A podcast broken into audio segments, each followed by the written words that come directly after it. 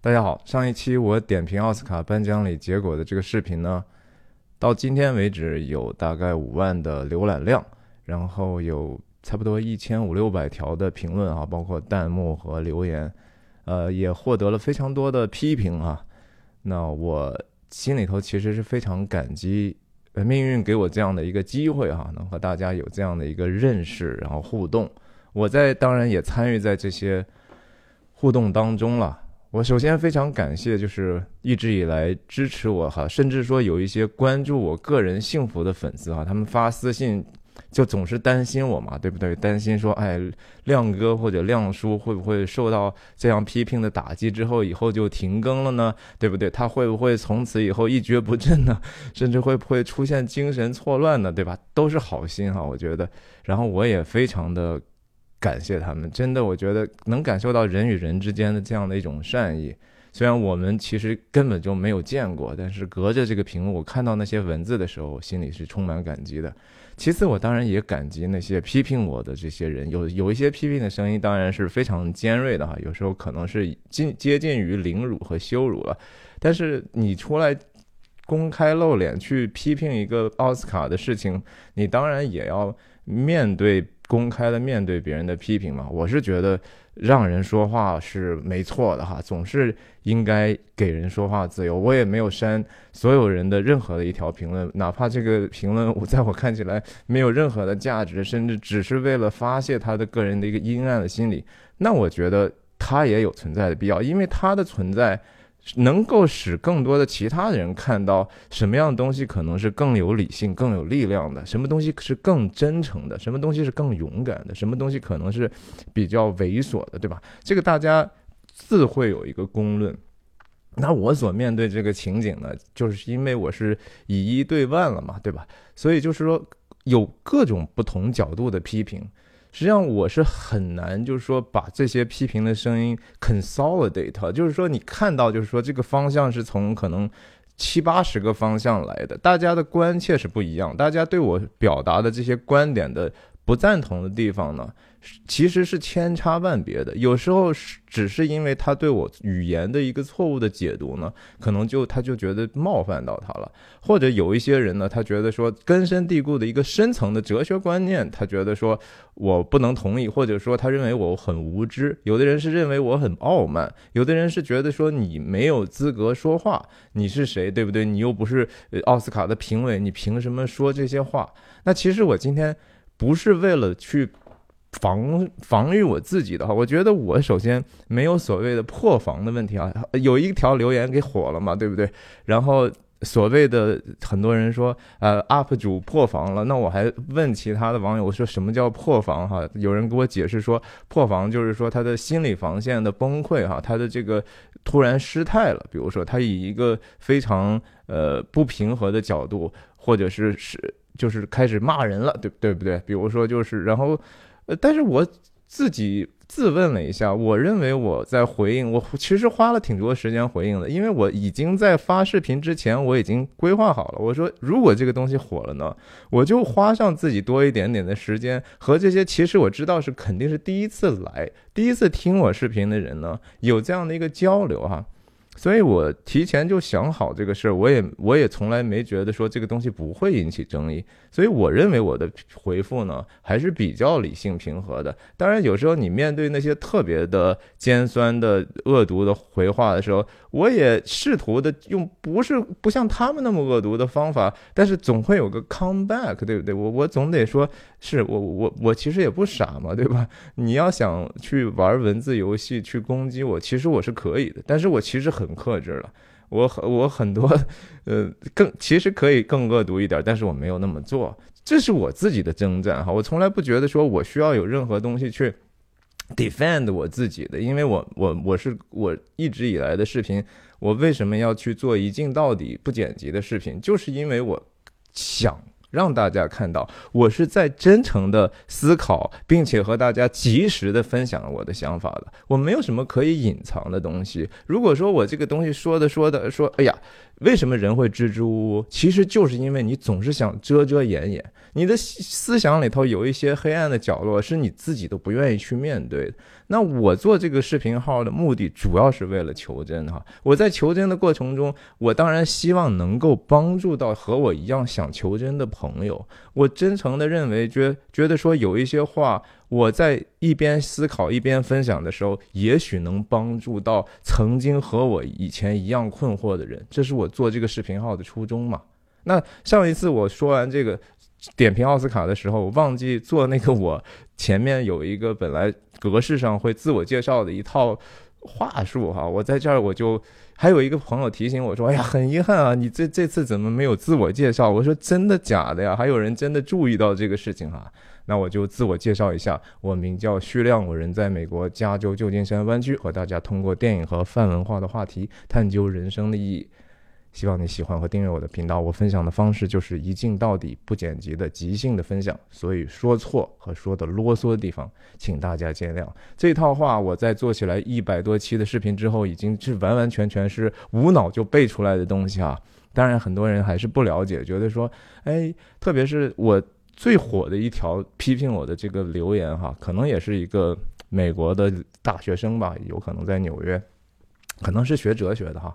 他上来就很不客气的，就是说我你说的这些一看呢，就是一个没有出过国的一个，其实就是乡巴佬啊。他的意思就是说我还在呃大陆，然后所以不了解美国，所以说的这些事情是根本驴唇不对马嘴哈，觉得我没有资格说吧，就是很无知，呃。我要，其实我很想提醒他，其实我在这儿生，在我在美国还生活的时间还算挺久的，而且实际上我跟美国社会接触的面哈，相对比大部分的华人还是要更丰富的啊，恕我这么说，我也不是觉得这有什么了不起，但是这是我工作的原因的结一个结果吧，就是我会有不同的社会领域的人，我都打过一些交道，就是说。关于美国政治的事情，也许我们放到最后，因为我相信大部分的人不是特别在意这个事情。我为什么提出来这个事情？我倒不是想去嘲讽他，因为我其实我真的今天说这个视频，我不是为了去针对任何人。我我我觉得我们不是敌人哈，我不是你的敌人，你也不是我的敌人。说实话，你你你连你是谁我都不知道，我怎么可能你是我敌人？对我来讲，你就是一个 ID 哈。其实你那个 ID 我也不认识，也许。也许我觉得我们可以继续的，在我这个平台上有这样的一个继续交流的未来，但是我今天想就是说，我们人应该是怎么样交流的哈？这个事情挺重要的，因为如果说这个地方交流完之后，我自己是没事儿啊，因为我真的没有破防。但是如果这个事情对你造成了一些内心的负担的话，其实我觉得那个事情是我不想看到的。我希望这个地方是对你是有所帮助的，你知道吗？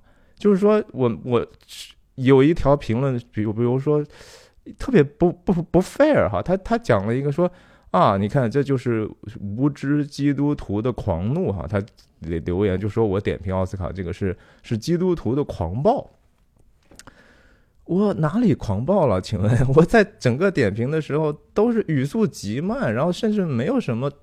dispassionate 啊，一个非常没有激情的状态，怎么能说是狂暴呢？我我我在任何地方以以基督徒的角度去对这个事情提出批评了吗？没有啊，我只是说表达我自己根据我自己的价值的一个偏好，我表达自己说喜欢或者不喜欢这个事情嘛，怎么就成了基督徒的狂暴了啊？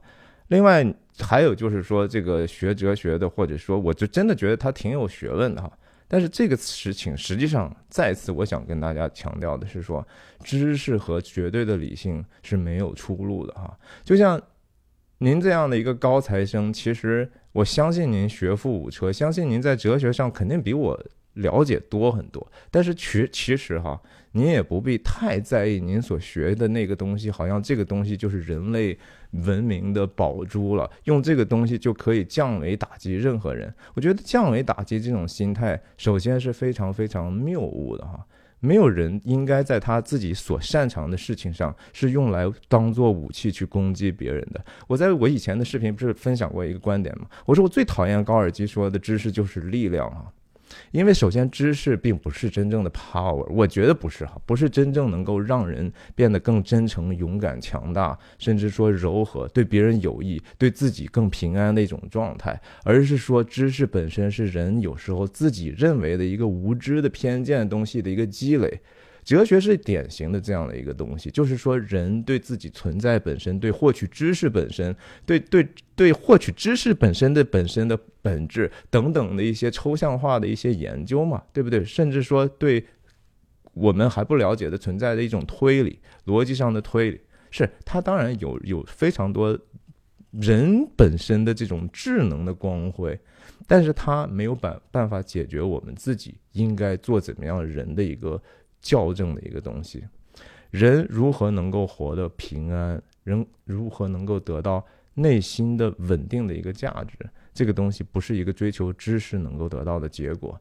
那力量呢？更多的时候，在苏联的那个论述体系里头，那个力量，我认为啊，主要是说针对别人、控制别人的这样的一个统御别人的这样的一个力量，它是一个武器化的力量。就是说，知识如果最终用来的是武器化。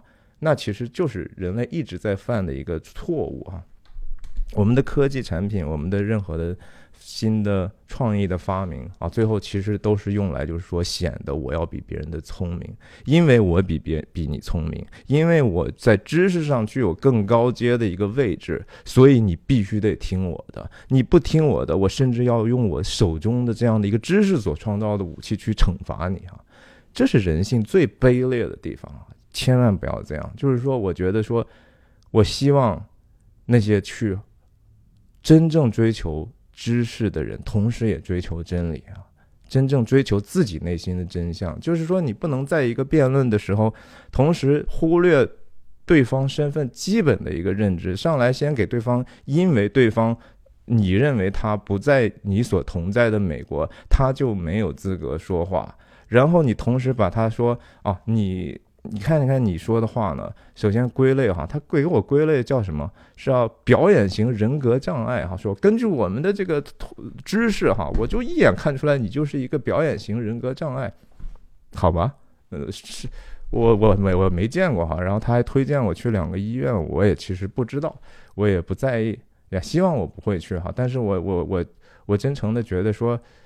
这样的话语其实对我们去交流一些你在意的那些真理、你在意的那些知识，其实是毫无注意的。当我在我的视频号去想办法尽可能平和的表达的时候，我当然有我人的缺陷哈，我有人的脾气嘛，我有人的性情嘛，人是非常肉体的哈，我们 basically 还是一个血肉的组合，我们当然有一个反射弧这种内心的冲动，但是。我觉得更有力量的是说，你怎么样去驾驭你这样的一个肉体的东西，然后把它内化成了一个真正内部的力量，而不是说好像急于的去表达。我真的觉得弹幕是这个时代，当然说是是人的这种冲动性、不假思索、只靠自己情绪输出的一个最典型的一个产品啊。但这当然也是 B 站呃成功的一个原因了，就是 B。弹幕的评论的质量一定又要比底下的评论更差，然后这个评论的本身的质量呢，我认为哈，通常来说又要比这个大部分的输出的那些 UP 主的这个东西可能更差，这也是合理的，对吧？所以我就刚才讲嘛，我说我所面临的那个各种来的飞刀是从各个方向来的，我一个人精力再充沛或者闲的。闲的再爱个疼哈，我仍然是觉得说我不可能回复你所有的东西，但是这个事情让我能够了解世界，所以我觉得特别开心。我心里头喜乐的原因是因为我因为说了一些话而。激发了其他人的一些想法，甚至可能这个想法是他们从来没有想过的。我认为这个东西是可能帮助到他的。那反过来呢？我在阅读别人的这种反应的时候，其实我获取了一个对世界更多真相的认识。说，哇，原来其他人是这样想的，原来有这么多人是这样想的，原来还有人居然还那样想。然后同时，我还在看我自己的内心真相，就是说，当你面对这样的一个批评的时候，有时候非常。呃，有时候有一些批评，我其实觉得是对的哈，而且我甚至觉得那个批评本身和我想的是一样一样的，只是我在我的视频里头，因为时间的关系，我没有办法展开去去去去延伸出来那样的一个东西。他在评论里头继续帮我把这个事情给完备化了，更完全了。我心里头其实看到是很高兴的，但是说你说人有没有自己的所谓的骄傲啊？所谓中国人说的面子。我相信我多多少少还是有的，但是我我只是没有那么在意。然后这样的一个负面的反馈呢，其实是帮助我成长很重要的一些一些机会啊。我觉得说我在阅读的时候，你想办法，首先，嗯，呀，我要我要平心静气的试图去了解这个人他真正的意思。我觉得交流最重要的事情是是第一步，首先仔细聆听，对不对？仔细听。然后听的过程呢，首先你要去想他的 intention 是什么，他的本意，他的出发点是什么，他真正想表达的东西是什么，他在意的是什么，对不对？这个东西不是说你只是听了就够了，你还得思考。他一边听一边说，你还得一边想嘛。你一边想完之后呢，第一时间要做的事情是什么呢？不是马上急的去反驳，第一个事情要做的是说。我要重复一下对方的话，就是表明他所输出的东西，我其实是在意的、尊重的，而且我听懂了。我要告诉他，我听懂了，而且我知道你的关切是什么。其实这个就多多少少 narrow 了我们讨论的这个范围，让这个讨论的质量变得更高了，能能够更加帮助我们彼此更接近那个我们都很在意的真相嘛，对不对？如果你只是为了说赢。那你其实可以赢的东西很多，我其实也不需要在这个事情上跟你较一个输赢，因为我也不认识你，我能赢到什么东西呢？对不对？我是希望说我们能够互相帮助嘛，这是我的出发点。所以，again，就是说我阅读这个时候呢，我得克服我人。因为我的 sinful nature 哈，我是基督徒嘛，我知道人是这样有血气的，我们有这样的冲动去想办法表现的自己的非常的，其实并没有自己那么好。你你其实就多多少少就想显得自己比自己本来是的这个人好像更体面一点的一个形象嘛，对不对？但是你知道你是谁？You know you truly are。那我们就是我我我这样表达的意思就是说，对。这就是我，这就是我能想象到的东西。然后我想办法尽可能克制我的冲动，不要去 dominate 你，不要去强加给你，不要去显得我比你更高明。这是我所所要去克服的自己的自己的障碍。那我在这个整个的过程中，其实就达到了我更多的真相了。因为我这么做的结果是一个我选择的结果。然后我为我这个样的一个选择呢，呃，多多少少感到平安。那我就睡了一个好觉嘛，对不对？然后我起来之后，我就觉得说，对啊，这个事情我有平安还不够啊，我还要想办法把我的平安能够也给你啊。我希望你也能够有平安，不要觉得说啊，因为这个血量 UP 主很很操蛋哈，他攻击了我一下。首先，我不是说想攻击你，因为我不认识你。我所希望讲的有时候是一个道理。然后，如果我显出来在语气中有我自己的小脾气的话，你要知道我也是人。那你是不是能够审视一下？你先不要把我定位成一个表演型的精神障碍这样的一个人格障碍，或者是我 I don't even know what that mean。哎，我我我自己觉得我不是病人就。就够了嘛？如果你真的关心我作为一个病人的话，你是不是应该帮助我呢？对不对？你应该就是说，呃，哎，想办法给我提供一些方法，让我不要病病得更重下去嘛。就像我现在在跟你做的这个事情一样，我想想办法，就是说，Let's talk about it，right？就是我不不不不需要和你和解，因为首先我们也不是敌人，但是我想我们应该有这样的一个基本的交流的一个态度啊。如果说有一些那种特别恶毒的话，其实我就只能说，哎，也许我暂时帮不到你啊。但是你知道圣经有一句话叫怎么讲的？就是说一个人心里充满什么，他就说出来哈。我我在觉得 B 站非常了不起的地方，就是说真的很少看到这种极端非理性的留言，很少。但是这次偶然还是有哈，因为你一旦就说这个视频火了，上了万十万的量级的时候，就是泥沙俱下啊，这个讨论就变得极其的质量低下了。这是我可能在 B 站发的视频里头排名流量可能排名是第七还是第八个的这样的一个视频啊。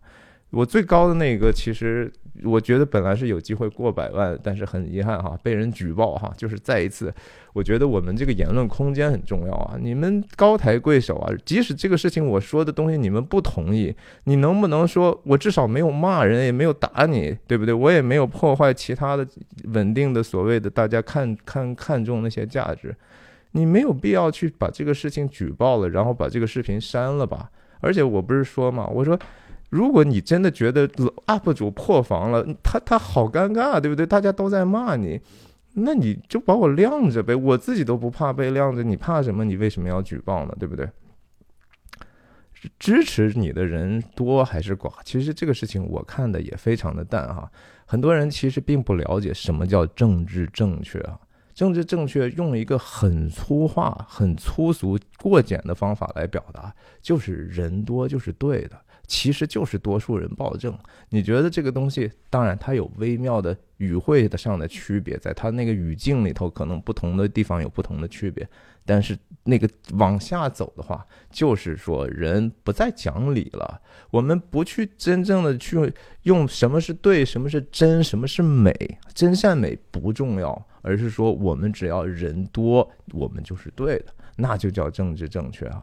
首先这一届奥斯卡，我不认为。我在我视频里从来没有说过，妈的多重宇宙是因为政治正确而获奖的，不是的。我说的是时代精神让他获奖了。我不同意的是说那个影片里头表现出来的可以让人得到解脱、释放、平安的那样的一个源泉是存在的，那个东西不存在。我认为那个东西的只是一个娱乐的东西哈。为什么那么多人看重他？为什么看得如此的感动，甚至觉得这个东西获取了他们很多的内心的力量？那我觉得，首先那个是个假象，那不是真相。我批评的是这个啊，我批评的是时代精神和这个时代对真善美的一个浅薄的解读。Well，你可以说我的解读也是浅薄的，也是粗陋的。说这是个自由意见市场嘛？Again，自由意见市场的好处就是说，我们彼此在审视并。审视自己、审视别人的时候，其实你也在审视自己。我们完全了自己，我们让自己的偏见尽可能变得少嘛，这是这个交流的这个必要性嘛，对不对？所以我特别看重的是言论自由、意见市场的自由。那我们基督徒经常不是讲的一句话吗？说患难生忍耐，忍耐生老练，老练生盼望，盼望不至于羞耻。哈，这是保罗说的嘛？患难还有。在圣经新约的雅各书里头讲说，弟兄们啊，你们在百般的试炼中都要以为大喜乐哈，都要以为这是大喜乐，这是一个机会啊。如果你碰到任何就是 push back 对你的批评的时候，是各种不如意的时候，你应该觉得这是一个很好的时候啊，很好的时候去想办法让自己更接近真理嘛，对不对？你不用何必要怕人呢，对不对？人其实都是这样的虚妄的，有时候非常傲慢的，和你一样也是无知的。你们怎么能够靠彼此能够慢慢的成全的更多呢？不是的啊，我仍然觉得。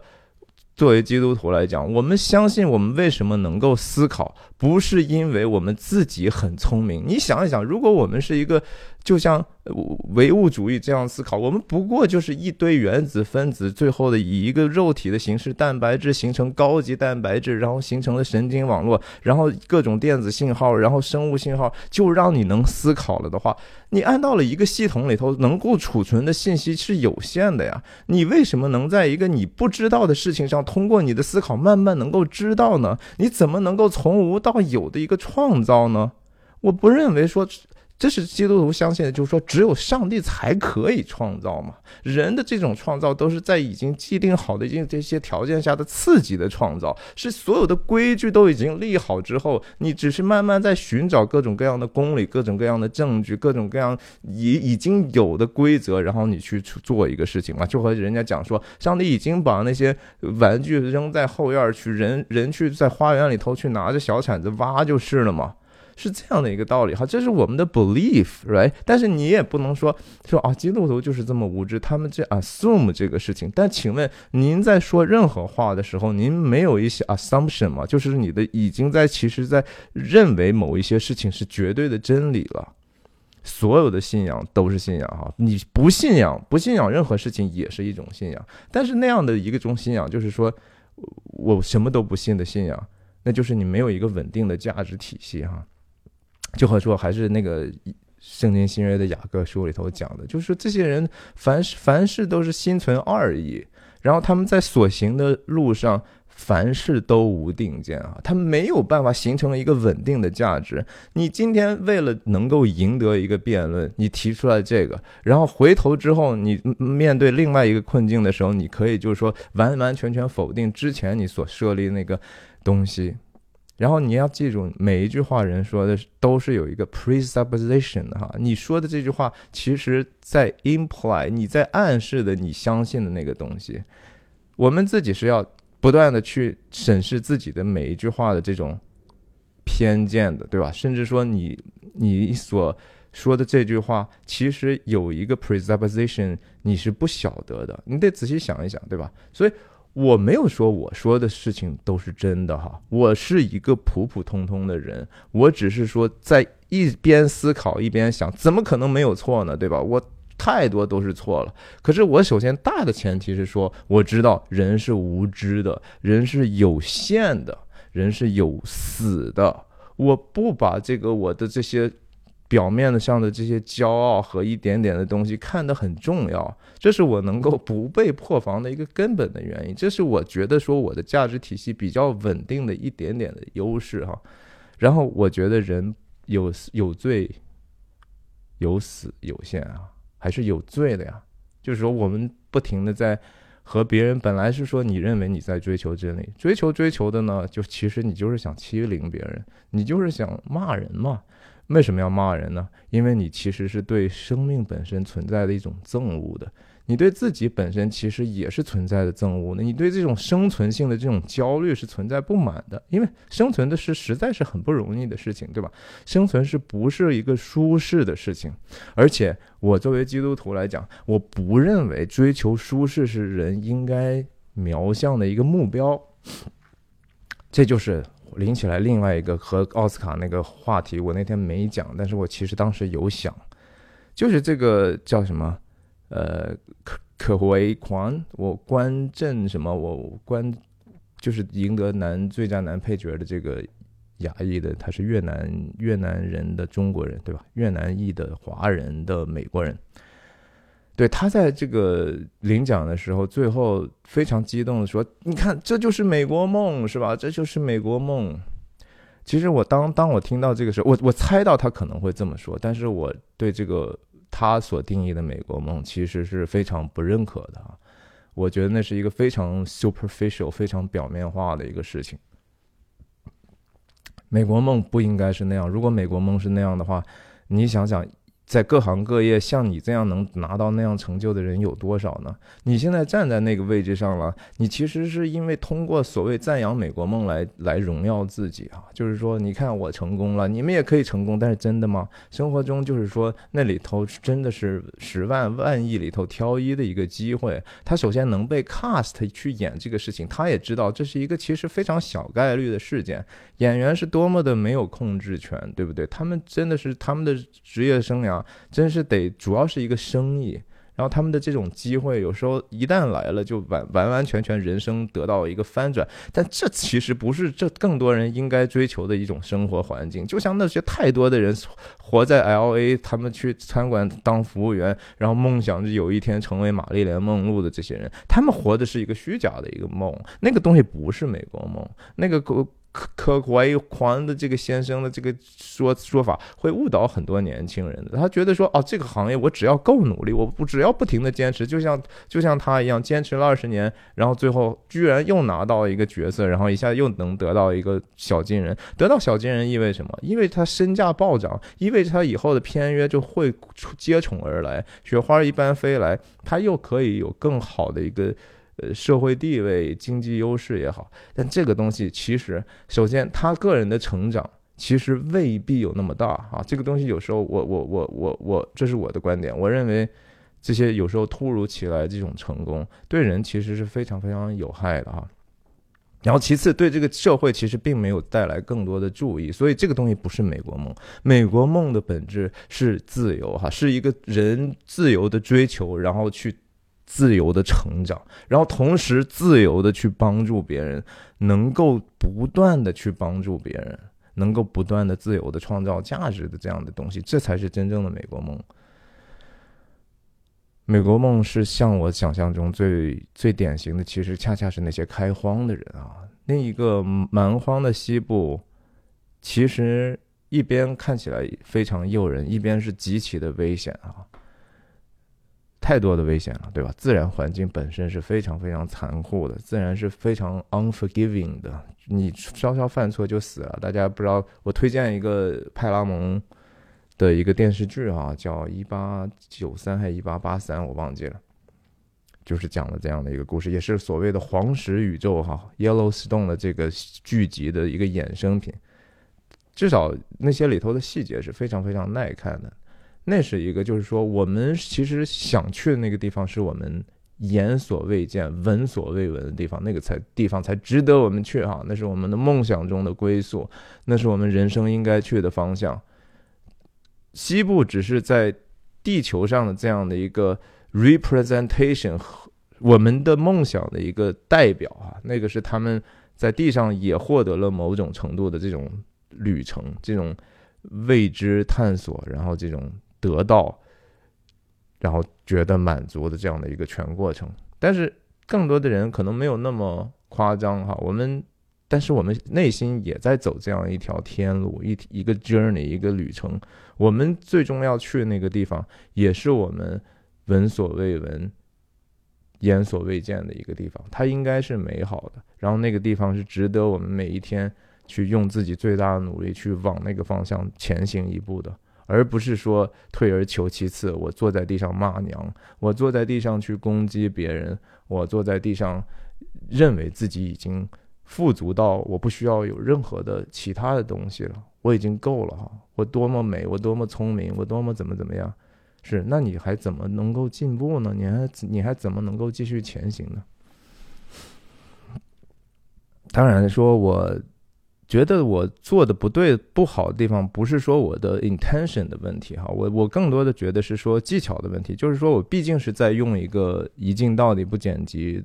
这样的一个方式在分享，那我当然也知道，说你既然输出内容，你当然要承担更多的责任。我也当然公开的愿意去面对所有的批评和嘲讽，这是我应得到的一个代价，这这无所谓，我我可以承受这个。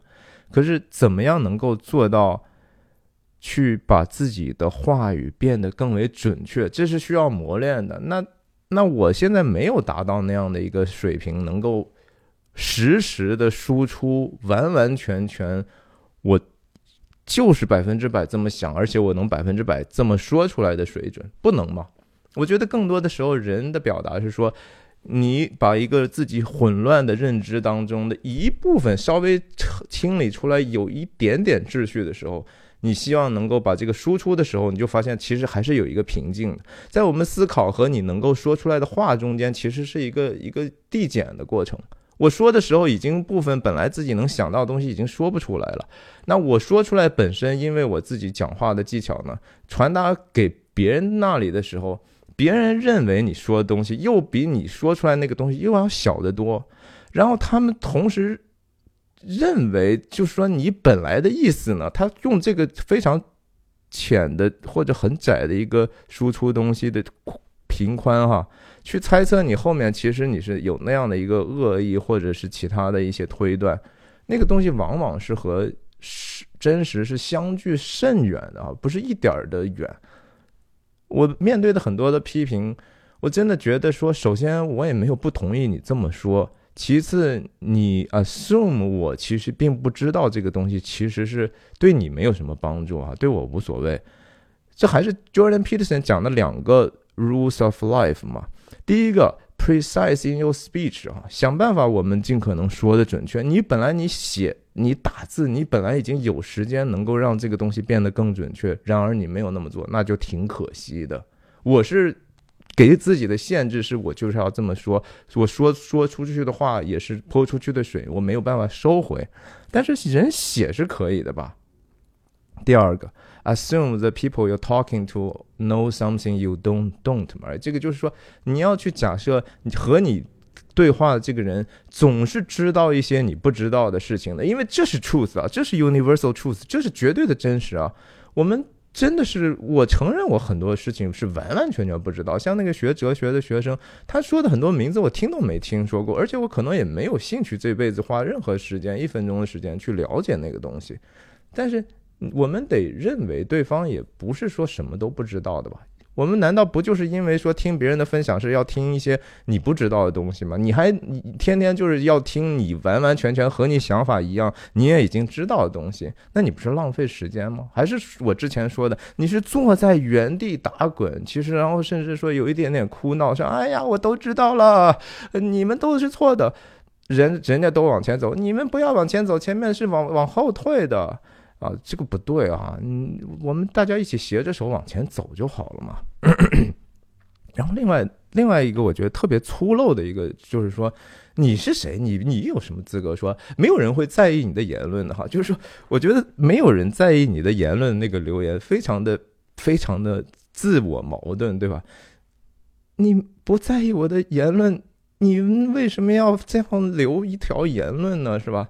您是因为说多多少少还看了一会儿，看完之后又心想，哼，我为什么要看这个呢？我看了这个，我我不要被他影响，所以他是 nobody，所以我要告诉他你是 nobody。但是你这样通过这样的一个举动，其实我还觉得说您真是抬举我了。我本来就是说 我自己在一个自己的小黑屋里头录了这么一个视频，其实我说的时候我对面是没人的哈，只是说我上载上去之后，您主动点进来看了之后，您就自己又被冒犯到。这个特别像那个叫什么 Javis 那个英国的喜剧演员的一个脱口秀哈，他就讲的是现在人们这么容易被冒犯呢，怎么就这种感觉就和说你去了一个嗯。那个购物购物的这种广场，然后一个人看见说，嗯，这个人看见一个吉他招生的广告，然后就很生气说。I don't want a fucking, I don't want a fucking guitar lesson, right？就是我真的他妈的我我不学吉他呀，怎么会有人贴一个吉他广告呢？而且他不但如此生气，他还要拿起电话来看那个电话，噔噔噔噔噔噔噔，然后打过去，嘿，I don't want a fucking guitar lesson，我他妈不想打要一个吉吉他授课的哈，他真的就要这样告诉你。所以，我我真的觉得那个 Jarvis 的这个笑话实在太精确了哈！真的有这样的人存在。我们要真的，当然我们也要避免自己在其他的维度上犯同样的错误。我们是有可能犯的。你听起来这个笑话非常的可笑，对吧？你觉得这个人非常的可笑，但是我们其实有可能犯非常相似的错误，在工作中，在家庭关系中都有可能哈。所以我们提防的是自己的内心嘛，我们其实要改善的是自己嘛。然后你说，呃，这种没有资格评论的这种事情，这是个公共话题。公共话题的意思就是说，我不管你是多多多从事什么职业、什么样的背景，你都是可以表达意见的啊。那就和说天气一样，我觉得今天挺冷的，这几天的天气实在太糟糕，这就雨水实在太多，我觉得很潮湿不舒服。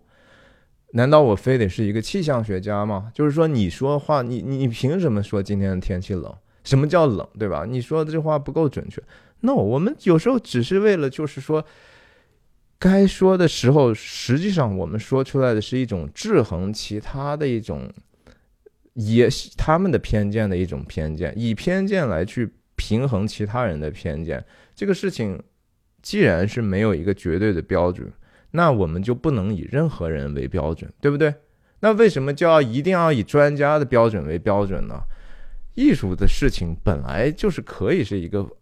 公开的东西，如果艺术都不允许讨论，一个文艺作品，一个大众的一个产品，你都觉得说你得有资格才能讨论的话，那请问，在其他更具体到涉及到你个人利益的时候，涉及到你生活方式的时候，涉及到你底层价值信仰的时候，是不是你就很容易被别人奴役呢？因为你觉得说，我对啊，我没有资格说，而且他也没有资格说，他也没有资格说，只有那个人有资格说，他指向了那个极少数的。一个人群，然后你把你所有该有的个人的权利全部都交给这些人的时候，你不当奴隶，你你你你都真的是不好意思哈，你你不是真的就是拱手把自己的权利让给别人吗？拱手的把自己的自由让给别人吗？为什么一定要要当有资格去评论才能评论呢？这是一个典型的，就是说既不希望自己得自由，还其实不允许别人得自由的一个怎么说了？无知的、无名的一个小暴君哈，他是他自己的小暴君，他把自己的生活环境也要变得尽可能的暴君化，就大家最好都 shut up，然后就听那个专家就好。不光是说文艺哈，其实政治本身是可以谈论的。像美国的，为什么还是我觉得我愿意生活在这个国家，就是因为自由嘛。我们不需要说一定有所谓公共服务的经验，你才可以批评这些 politicians 嘛。他们他们也不过是人嘛，他们容易被各种各样的事情诱惑，他们有自己的无知的地方，他们有自己的偏见。他们的生活方式和和我们不一样，我们凭什么不能表达自己的意见呢？对不对？什么都是可以说的，甚至在所谓的很多专业的领域，一个科技，对吧？它对对人到底是使我们生活更好呢，还是更糟糕呢？它会不会带来更多的风险呢？难道这个事情不应该表表示你的态度吗？我们只是说，还是你有说话自由，同时你有负责任说话的义务，对不对？但你不能说，首先你没有这个自由，其次呢，但说出来都是横着飞出来的，都是脏话，都是毫无思考的一些冲动的一些口水，这是这是两个造成一个事情没有办法继续好下去的最基本的、最最糟糕的两个因素。大家都在这个事情上反省，我也反省。OK，嗯，然后我是说。大家其实每个人，包括我自己，我们都有一种冲动，希望对方闭嘴，对不对？我们都希望说我不同意，所以我最好说能够说服他。但是这个不是真正能够赢得人，甚至说建立一个好的关系，达到更真相的一个好的路，这是无解的，这条路是没有出路的。就像我反对的这种言论审查一样，为什么要言论审查？为什么要让对方消声、取消文化？因为那个东西容易啊，那个东西可以让你更舒适啊，那个东西你你觉得没有人和你不一样，你当然觉得舒服了。为什么会出现同温层 （echo chamber）？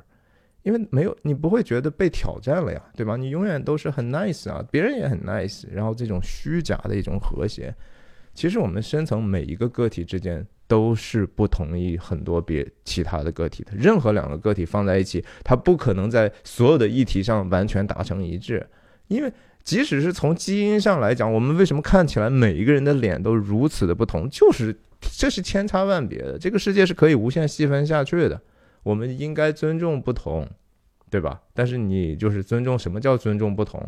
你得让人家能够让你不舒服嘛？这个不舒服本身是帮助你成长的嘛？最终的意义其实不在于说同意或者不同意，而是说你可以演化成为一个什么样的新的自己。你不可以坐在地上不停的哭闹，然后说你都是对的，就是这么一个简单的道理啊，right？所以。不要求追求那种舒适，无论是说在这种公共的这种辩论上也好，还是你个人生活上也好，难道说你过上三个月天天刷剧叫外卖的生活，那个是不是舒适啊？舒适，但是那个毫无意义，你自己都平平常时你都知道的嘛，对不对？美国梦也是这样嘛？难道就是说每个人都住大房子，都都开一个好车，然后到了时间就去度假，就去做 cruise，然后坐在 cruise 上，天天就是又是吃喝睡觉？这是这个生活有什么意义呢？美国梦不是那样的，美国梦不是说所谓的最后说，你看我我熬了二十年，我在家啥也没干，然后最后我现在得到一个机会，我得到了小金人。我不是说所谓的啊，我我我我呃，辛辛苦苦，然后供了一套房子，那不叫美国梦啊！美国梦是完完全全是关于个人自由的探索的呀，是完完全全是忠于自己的生活和价值体系，然后不停的去精进的呀，让自己变得更加真诚、更加勇敢嘛，然后想办法帮助别人嘛，是因为施比受有福嘛，对不对？这不都是基督教的伦理的最基本的一个东西吗？不要觉得那些是把把一个事情说的天花乱坠之后，这个东西就一定是真的，那东西。真的能帮助到你吗？真的能让你变成一个你喜欢的人吗？请问你自己喜欢你自己吗？所谓的破防，其实我觉得破防的最本质的问题，如果一个人真的破防，是因为他自己厌恶自己了，他对自己所有过去相信的事情，突然之间都觉得说，哼，我过去相信的其实让我自己觉得羞愧了，对不对？为什么刚才我讲那句话，患难生忍耐，忍耐生老练，老练不至于羞耻，对不对？对不起，略略过了一个患难生。生忍耐，患难生忍耐，忍耐生老练，老练生盼望，盼望不至于羞耻。为什么会羞耻呢？因为你想了半天，你就觉得说我没脸去见面对那个至真至美至至至好的至善的一个存在。我搞了半天，我是个 phony 哈，我是个假的。我说了半天，其实我自己都不相信，我自己因为。嘴上说相信我自己，却没有活出来。我活的还是那个德性，我还是对对人非常刻薄。我我心里头想的只是为了我要赢得一个辩论，我只是想着说有尽可能多的人去支持我，那不就是 popularity contest 吗？这不就是这个奥斯卡本质？我们觉得说有时候这种 popularity 的意见，这 popularity 一说不就是时代精神吗？我批判的不就是时代精神吗？为什么我批判时代精神会冒犯到你呢？因为也许你自己还觉得自己的事情想的不够真、不够真、不够善、不够美吧？你自己真正能够站得住，认为你这个体系是稳定的吗？呀，我觉得人慢慢终归要走向一个一是一个收敛的一个过程，对不对？你本来你的世界面对的刚生下来世界是无限可能的，你要面对的诱惑是无限可能的。实际上，我们一生都是在。想办法去伪存真，对不对？那个生活的前景，我看想一想，呀，很有诱惑，但是值得，真的值得我用我的时间、我的精力去走这条路吗？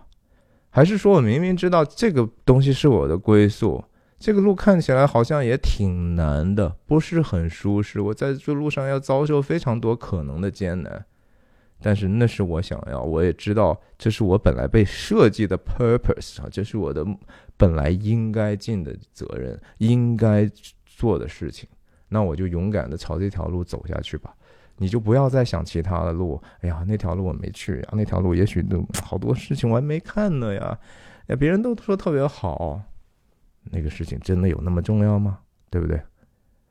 哎呀，最后我觉得美国政治的事情啊。我为什么不想在我的那个帖子底下谈？是因为我一旦展开谈的话，很多事情就会受到一个红线的压迫，很可能我们就没有这样的一个交流的平台了。所以，如果你真的希望去交流的话，哎呀，来我的海外的 YouTube 号嘛，对不对？而且我特别相信的一句话是：没有什么事情不是所谓的政治性的。亚里士多德认为的政治的本质，就是实际上它是跟人的德行是有关系的。实际上，我们是在一起想办法，既能够让自己觉得说啊，这是我们所信奉的，我们所能不能呃这样活活出来，我们能不能这样达到一个更幸福，还有真正的幸福啊，不是简单的舒适，我们能能达到幸福的彼岸。这是我们所相信的，然后你相信了之后，你还得想办法说服你的邻居，对不对？形成一个城邦之后，这是我们城邦的精神，这是我们所信奉的东西。那这就需要政治啊，对不对？政治就是要需要去公开的去去去探讨一些事情嘛。所有的话语都是政治性的，所有的文本都是政治性的，所有的文艺也是文政治性的，没有什么事情可以完全的跳脱政治。那政治当然又是人间，其实信仰在人间的一个低层的表象哈。这个东西最终是因为什么东西决定了你的政治话语？是因为你相信什么？是因为你信你的信仰决定的。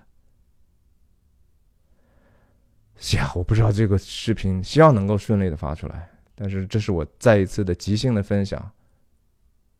我认为我是无愧的，我没有什么破防的问题。